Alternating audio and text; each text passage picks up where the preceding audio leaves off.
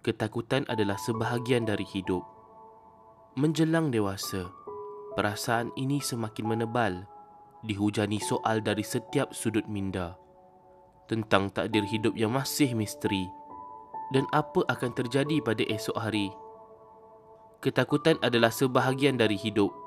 Seorang anak takut akan kehilangan tempat bergantung. Seorang bapa takut akan nasib anak kecilnya sesudah tiada dan seorang ibu takut berpisah dengan anaknya menjelang dewasa. Lalu, atas dasar takut jualah yang memupuk rasa cinta terhadap keluarga.